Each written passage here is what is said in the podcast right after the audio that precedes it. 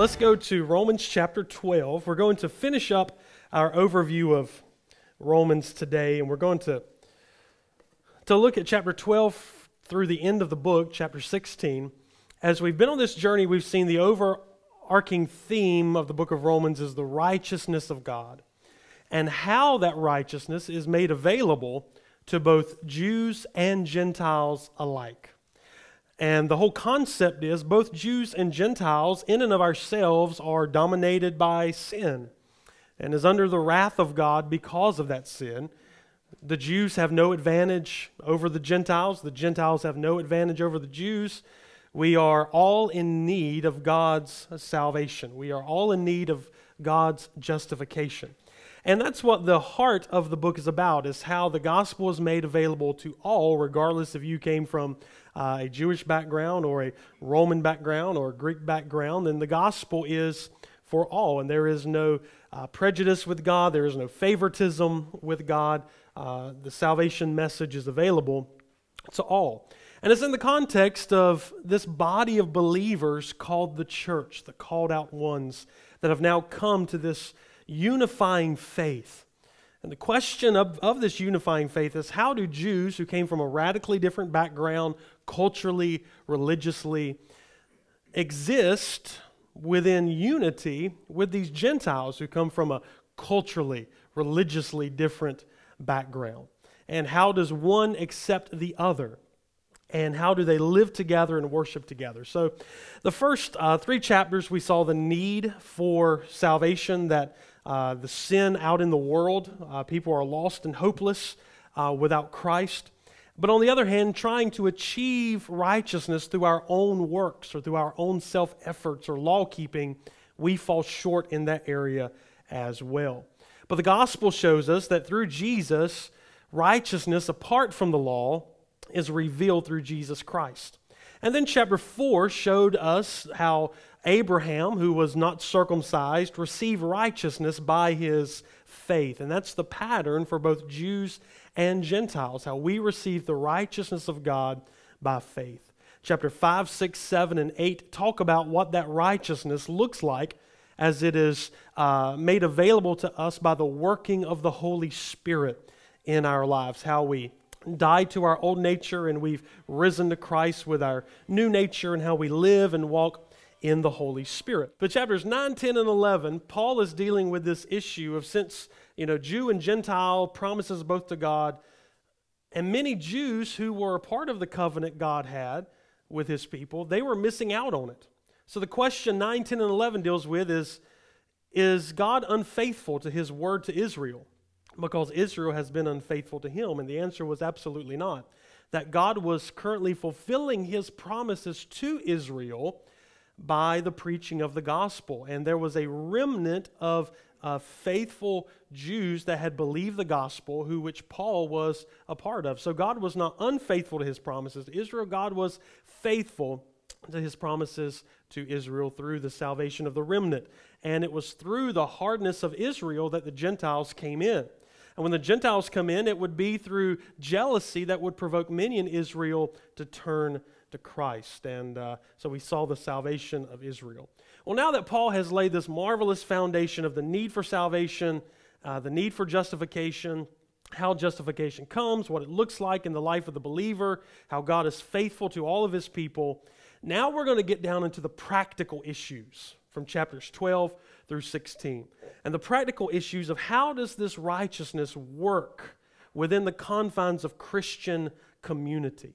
How does it work within the confines of Jew and Gentiles living and worshiping together with their differences? How does it look in the confines of how Christians relate to the world around them?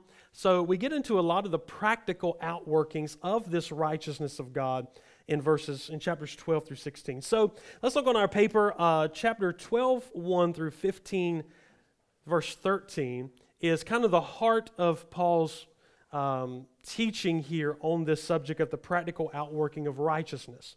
Chapter twelve begins with a call really to nonconformity to the society around us, uh, motivated by God's mercy, uh, and finds the expression through a trans. Formed life, basically through this working of the Holy Spirit, we are to be different than those around us. There's to be a distinction in our lives. So he tells us here at the bottom of page fifty-nine, the preceding mercy, the preceding mercies of God call us to service based on a renewed mind by the Holy Spirit that can determine what pleases God. So he tells us here, and if we look in the scripture in Romans chapter twelve, these are familiar verses to us.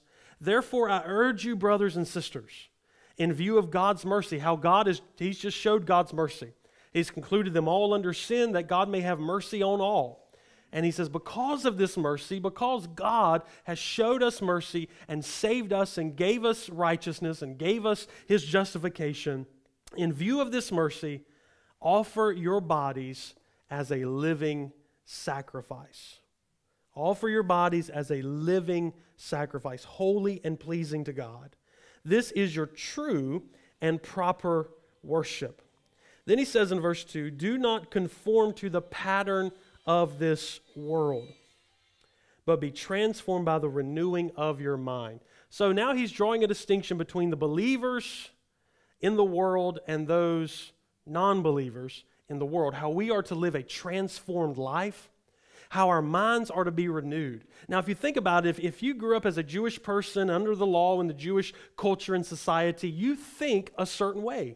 You think like a Jewish person who grew up in a Jewish society. On the other hand, if you grew up in a pagan world and in a totally different culture, you think like you were brought up. You think like the culture around you, unless you are taught differently. And Paul says the key to living as a, a living as a living sacrifice is not to be conformed to this world, not to be conformed to this age, but to be transformed by the renewing of your mind. And the renewing of our mind takes place through the Holy Spirit. He talked about that in Romans chapter eight. He talked about the mind that is set on the things of the Spirit produces the things of the Spirit.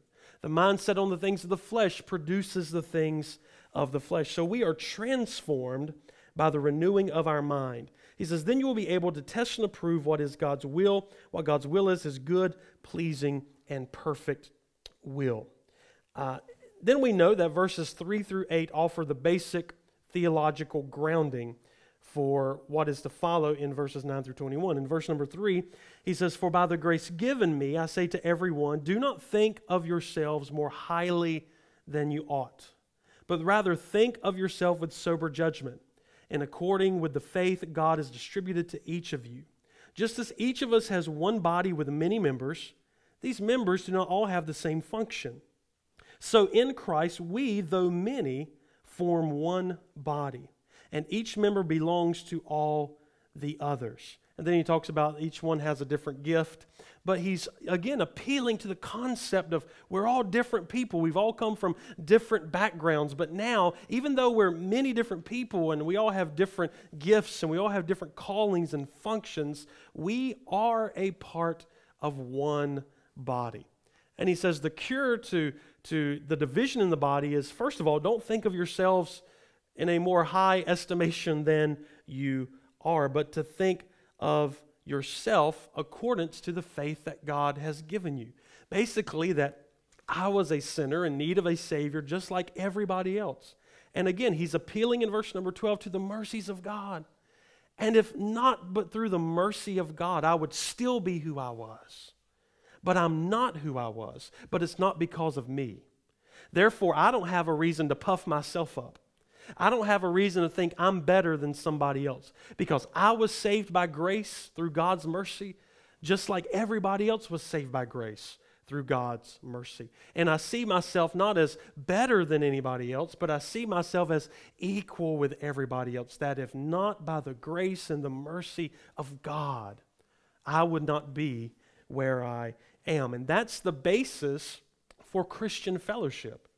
We appeal to the mercies of God. Of God. So that's kind of the, the theological undertone for the rest of what he's getting ready to say, that we should think of ourselves as people undeserving of mercy, but we're given mercy through Jesus. And then he calls us in verses nine through twenty-one to love in action. What is, what does a living sacrifice look like? What does a life transformed by the renewing of our minds look like? What does a life by the Spirit look like? What does it look like when we esteem others ahead of ourselves? What does it look like when we do not think of ourselves as better than other people, but we're submitting to the mercy of God? Well, here's what it looks like. And the overflowing, I mean, just, just the overflowing message of Romans chapter twelve is that we are to be called to be a people of love and peace. That's who we're called to be as the body of Christ, saved by the grace and the mercy of God. We are to be Christians. We are to be Christians who are people of love and peace. Um, even when we're persecuted, even when we're mistreated, even when we are cursed and hated, we must be people of love and peace. He tells us here, he says some words in the verses we're getting ready to read. He tells us to, to be patient in affliction, or be patient in tribulation. He tells us to bless our enemies. He tells us to repay no one evil for evil. We're told to feed and give drink to our enemies. Now, this is a radical shift of life for them, and it's a radical shift of life for us, because we do not think this way. Our culture does not think this way. Even many times our religion does not think this way. Our, our values do not think this way. But the Scripture encourages us that when we have a renewed mind, when we're transformed by the mercies of God, when we are not esteeming ourselves better than others and we're not having a more high of an estimation than we are, this is what the life of love and peace of a believer looks like. And we can like it or not like it, but this is what Paul is encouraging the Christians here in Rome. He tells them in verse nine, love must be sincere, not insincere. Hate what is evil, cling to that which is good. Be devoted to one another in love. Honor one another above yourselves. Never be lacking in zeal, but keep your spiritual fervor serving the Lord. Be joyful in hope, patient in affliction, faithful in prayer. Share with the Lord's people who are in need. Practice hospitality. Bless those who persecute you. Bless and do not curse. Rejoice with those who rejoice. Mourn with those who mourn. Live in harmony with one another. Do not be proud, but be willing to associate with people of low position. Do not be conceited. Do not repay anyone evil for evil. Be careful to do what is right in the eyes of everyone. If it is possible, as far as it depends on you, live at peace with everyone. Do not take revenge, my dear friends, but leave room for God's wrath.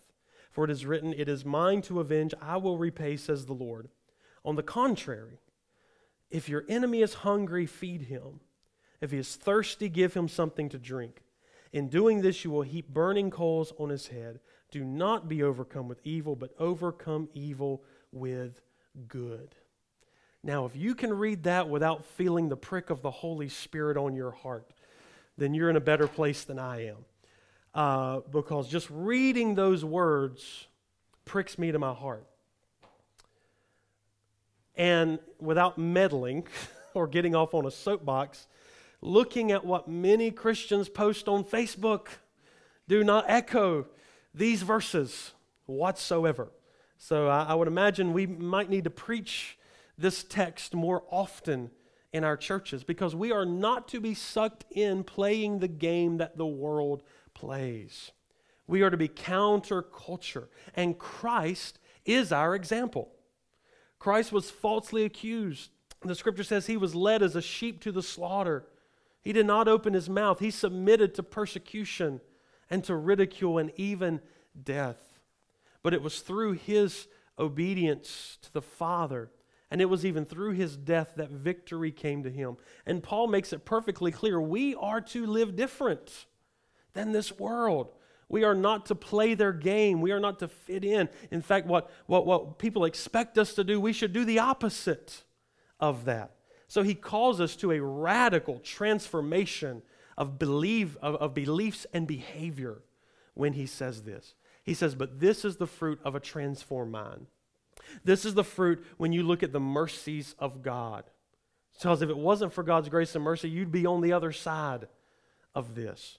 This is what a life submitted to the love of Jesus looks like. So he writes with great fervor and things I think that we can take to heart if we want to be God's people in the world and not play the game that the world plays. So that's our relationship to, to one another and to those as, as human beings. And it's centered on love. It's centered on esteeming one another better. It's, it's being prayerful. It's being hospitable to one another. It's not repaying anyone evil for evil. It's not trying to go out and get revenge. It's not trying to, to curse others. But it's living at peace and showing the love and the mercy that God has shown us to, to others that we want to experience. We want them to experience the love and the mercy of God. So that's living in the confines of human relationships. But he ends this with, you know, obviously not repaying anyone evil for evil. Uh, do what is right in the eyes of every man, if it's possible, as much as it depends on you. Live at peace with everyone. Do not take revenge. Then he says here, but leave room for God's wrath. For it is written, do uh, uh, vengeance is mine, I will repay, says the Lord. Now, how does that happen? What does he mean there? Well, that's when he takes us into chapter thirteen, which over time has been a controversial, another small controversial passage of Scripture as it relates to how do God's people relate to those in authority? How does it relate to human governments? How does it relate to the state? How does it relate, you know, when Paul's writing to Rome and to Caesar? And these verses, again, context, context, context, context. You take verses out of context, and you can make them say anything. These verses have been used by, by bad governments in the past to say, hey, well, the Bible says you're supposed to admit and do everything the government says and not question and have blind allegiance. And, and so it's been used in many, many different ways. But we want to set it right here in the context. The context right before is what we just read, is how we relate to, to one another in, in love, in nonviolence, and not retaliation. But it says that God, but leave room for God's wrath, for vengeance is his. Or what is God's wrath? That's an interesting term, but it may not use, may not be used here the way we think God's wrath, you know, or God sending a lightning bolt and burning his enemies, or God causing bad things to happen, or causing a whole city to fall into the ground. You know, we get pictures of that. But chapter thirteen tells us what God's wrath is. God's wrath against those who would do evil. God's wrath against those who would do injustice. God's wrath against those who would hurt other people. That would be the authorities of government that God has set in place over all the earth um, and throughout all time. Now, certainly Rome was a wicked and unjust place. When Paul's writing here, it's probably not as bad as it's going to get for the Christians. Um, Paul writes probably early on in Nero's reign, Uh, when Nero, when, when there was a time of peace with the Christians there, it would not be many years for things would go very sour and very bad uh, for the Christians in Rome. But Rome was still had a, you know, a lot of immorality, a lot of injustice. But even though Rome's wickedness and evil and human governments have human error, government serves a God-ordained purpose. And because they serve a God-ordained purpose of having a form of justice in the world. Um, and Christians should be subject to their authority, as we're going to see. Now, Romans thirteen, one through seven uh, is, in fact, a general statement about ruling authorities and governments. Governments, ruling authorities, something God has put in place to preserve some measure of justice and some measure of order, and to prevent the world from falling into complete and utter anarchy and chaos. So Paul here is, he's going to make a general statement about government and, and the good and the purpose that God has ordained it. So he's saying it's not up for us as individuals to take vengeance. It's not up for us as individuals to take revenge out on people, But leave that for God's justice. Leave that for God's wrath. And what does that look like? Well, chapter thirteen tells us what that looks like. So chapter thirteen, verse one, let's read the first seven verses, then we'll go back and I'll show you three things that I think is kind of the heart of this. He says, "Let everyone be subject to the governing authorities, for there is no authority except that which God has established." Now that begs the question, and we could discuss all day, what does that mean? Does that mean in general that God has set forth human government to let it run its course, or does that mean that God has that God selects every single leader that is ever been and will ever be to lead the country? Um, you can take sovereignty to, you know, extreme parts, but most people see this as a general. God has established governments as a human way to provide justice for the world, and there's no authority except that which God has established. The authorities that exist have been established by God. Consequently, whoever rebels against the authority is rebelling against what God has instituted. And those who do so will bring judgment on themselves. So there's a judgment word. Not in the form of divine judgment, as in God actively, but through the governing authorities. For rulers hold, hold no terror to those who do right. So we see he's making a general statement about governments who should govern well, but for those who do wrong. Do you want to be free from fear of the one in authority? Then do what is right, and you will be commended. For the one in authority is God's servant for your good. But if you do wrong, be afraid, for rulers do not bear the sword for no reason. They are God's servants, agents of wrath, to bring punishment upon the wrongdoer. So that's the definition of God's wrath back in chapter twelve. God's wrath and how he gets vengeance on those who do not do good is through the human governing authorities that God puts. So if you do good and obey the laws, you will be treated good. If you don't, then you will be brought under this God's servant who brings wrath to those who do wrong. He says, "Therefore it is necessary to submit to the authorities, not only because of possible punishment, but also as a matter of conscience. This is also why you pay taxes, for the authorities are God's servants who give their full time to governing. Give to everyone what you owe them. If you owe taxes, pay taxes. If revenue, then revenue. If respect, then respect. If honor, then honor." So you can see how you can easily use these verses to promote an agenda or to make them say something, but there's three points that I see in this passage of Scripture. First of all, Paul is speaking of governing as a general statement. That as a general principle, governments should bring justice upon those who do wrong, who do injustice, who hurt other people. And if you do good, then you have no fear of them. Uh, but if you're a wrongdoer, then you'll be punished. You'll be put in jail. You know, the sentence will be passed. And God ordained that for the world to have governments to keep order and to keep justice and peace. So the first thing that I see is a general statement about governing is something God's put into place to preserve the measure of justice and order. And as Christians, we are to submit to that. We are to obey the law. We are to pay our taxes. We are to be good citizens. So the first, I think Paul's making a general statement. Number two, I think Paul is guarding against anarchy from some Christians who see it as their duty because Jesus is Lord, and we worship him. We don't worship Caesar as Lord. Therefore, some well-meaning Christians might say, well, we need to overthrow the government because Jesus is Lord, not Caesar, so we're not going to pay taxes. We're not going to do what the government says. We're not going to do what Caesar says. We're going to cause a rebellion, and we're going to show them that they're not, they don't have authority over us, only God does, which that has happened from time to time. So, Uh, Christians in Rome at this time were not the most well-liked people, but again, they were not under severe persecution. But they must not get a reputation as troublemakers for no reason. Um, Christianity is a revolutionary idea and a revolutionary community, but again, revolutionary in the fact that we're not like the world around us. Where other people seek vengeance and revenge, we don't. We pray for our enemies.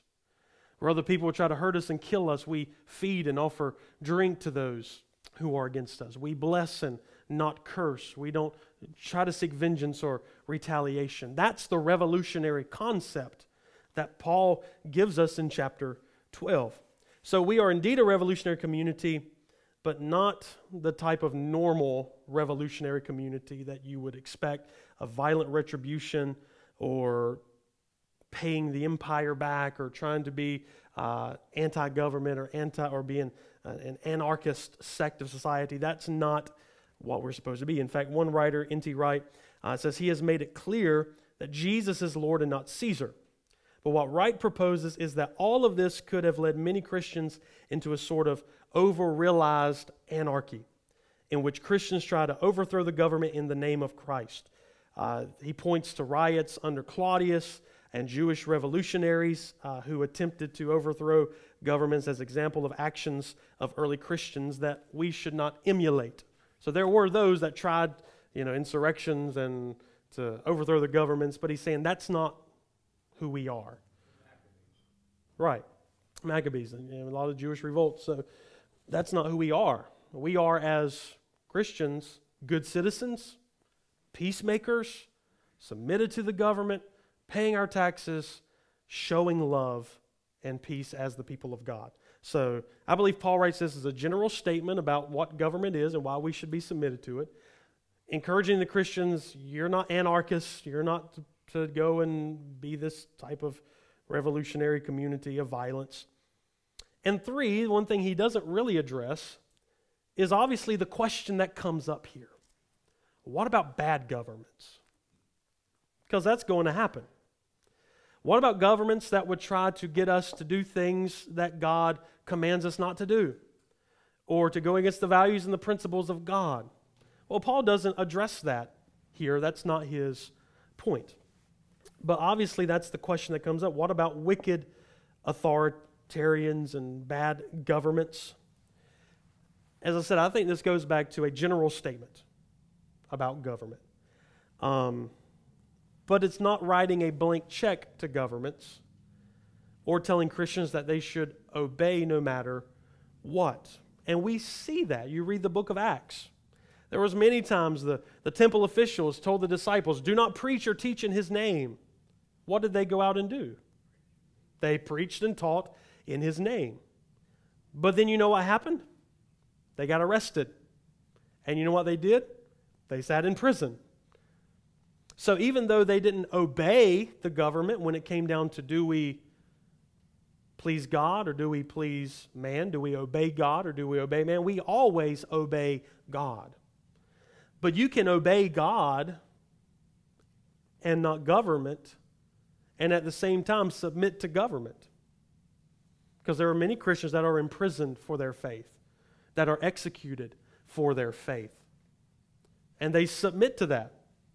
Okay, I will submit to being arrested if that's what the government says, but I will obey God. So, you know, I think we're not to go out to be anarchists or try to provoke things, but we are to stand for our faith, and we ought to obey God rather than man when man, when man-made government contradicts the word of God, but also to submit to that authority if persecution comes, and the scriptures give those examples. So, Uh, Christians who refuse to worship Caesar still permit Caesar to punish.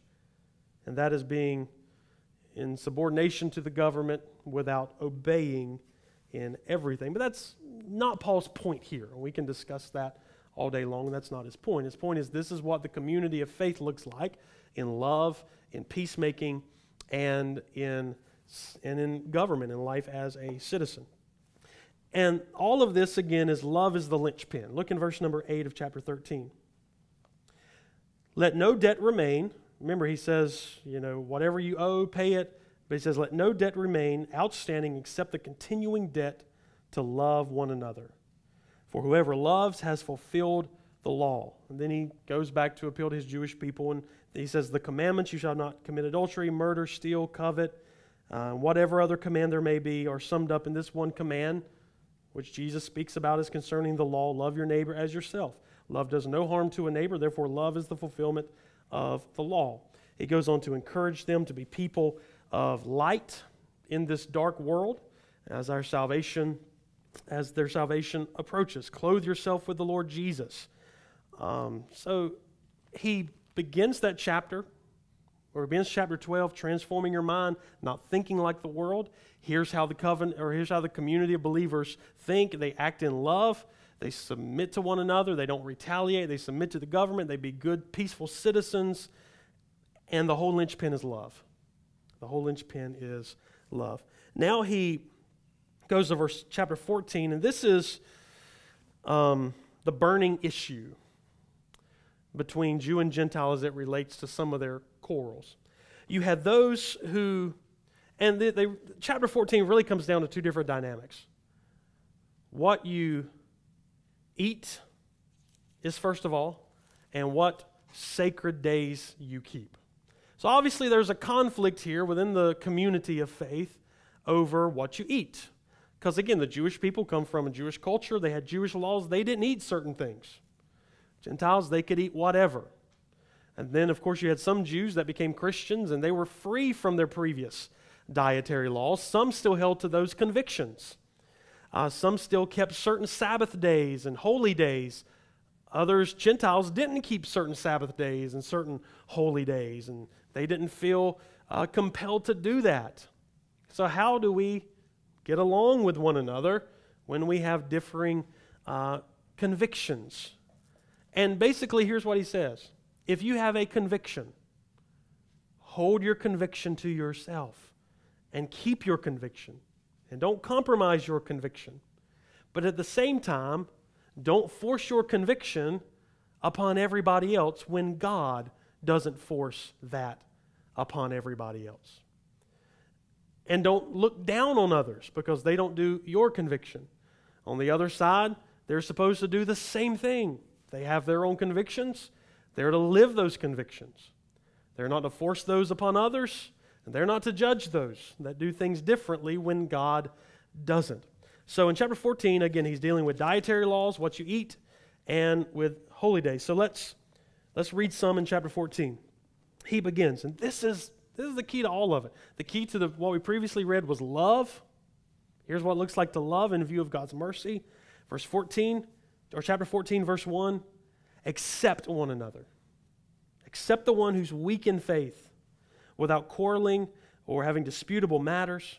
And then he says, one person's faith allows him to eat anything, but another whose faith is weak eats only vegetables. The one who eats everything must not treat with contempt the one who does not eat. And the one who does not eat everything must not judge the one who does, for God has accepted them. He's saying if this is your conviction upon what you eat, have your conviction, God accepts you. Because you're not accepted anyway by what you eat. He says, if this is your faith, this is what you don't eat, don't eat it, and God accepts you because you're not rejected by what you don't eat.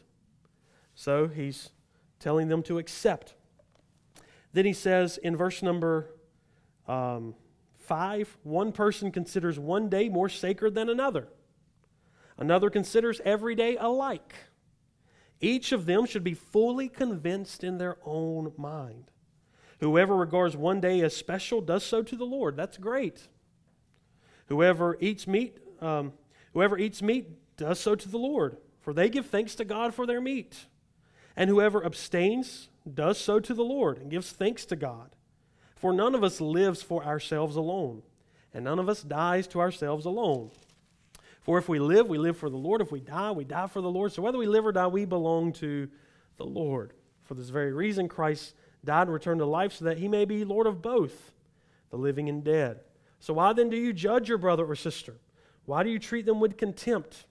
For we will all stand before God's judgment seat. We will all stand there to give an account for our own lives. He says in verse thirteen, so let us stop passing judgment on one another.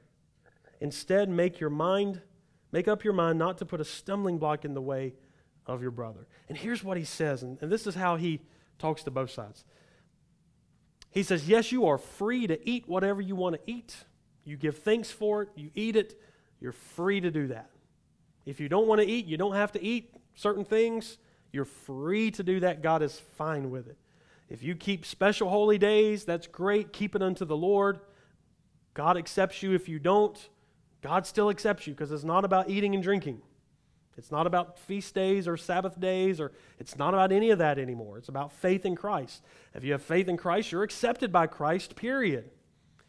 He says, so yes, you have freedom, but here's the key. Don't flaunt your freedom in the face of those who don't hold those beliefs. Don't force those things on others who don't hold their beliefs. That would be putting a stumbling block in the way of your brothers. So while you have freedom, don't use your freedom to cause other brothers who God accepts to stumble, or to think they're less than, or to think they are not accepted. If you have the freedom to do something, but you're in the presence of a brother or sister and they don't, he says, use that freedom to not offend your brother or sister. Use that freedom not to offend them. So he says, right, he says um, in verse number seventeen, for the kingdom of God is not a matter of eating and drinking, but of righteousness, peace, and joy in the Holy Spirit. He says in verse nineteen, but let us therefore make every effort to do what leads to peace. Again, we should be peacemakers. I shouldn't go up and look at your plate and says, how come you're not eating this? You, you, you don't, don't you know you're free to eat that? Why are you still under bondage? No, because they hold a conviction in their own mind. And they shouldn't come over to my plate and do the same thing, because personal convictions are personal convictions. We have to be careful not to make our personal convictions eternal law for everybody else.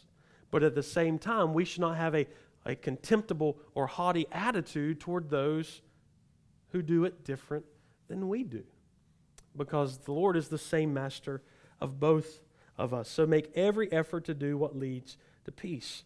He says in verse nineteen, and to mutual edification. Do not destroy the work of God for the sake of food.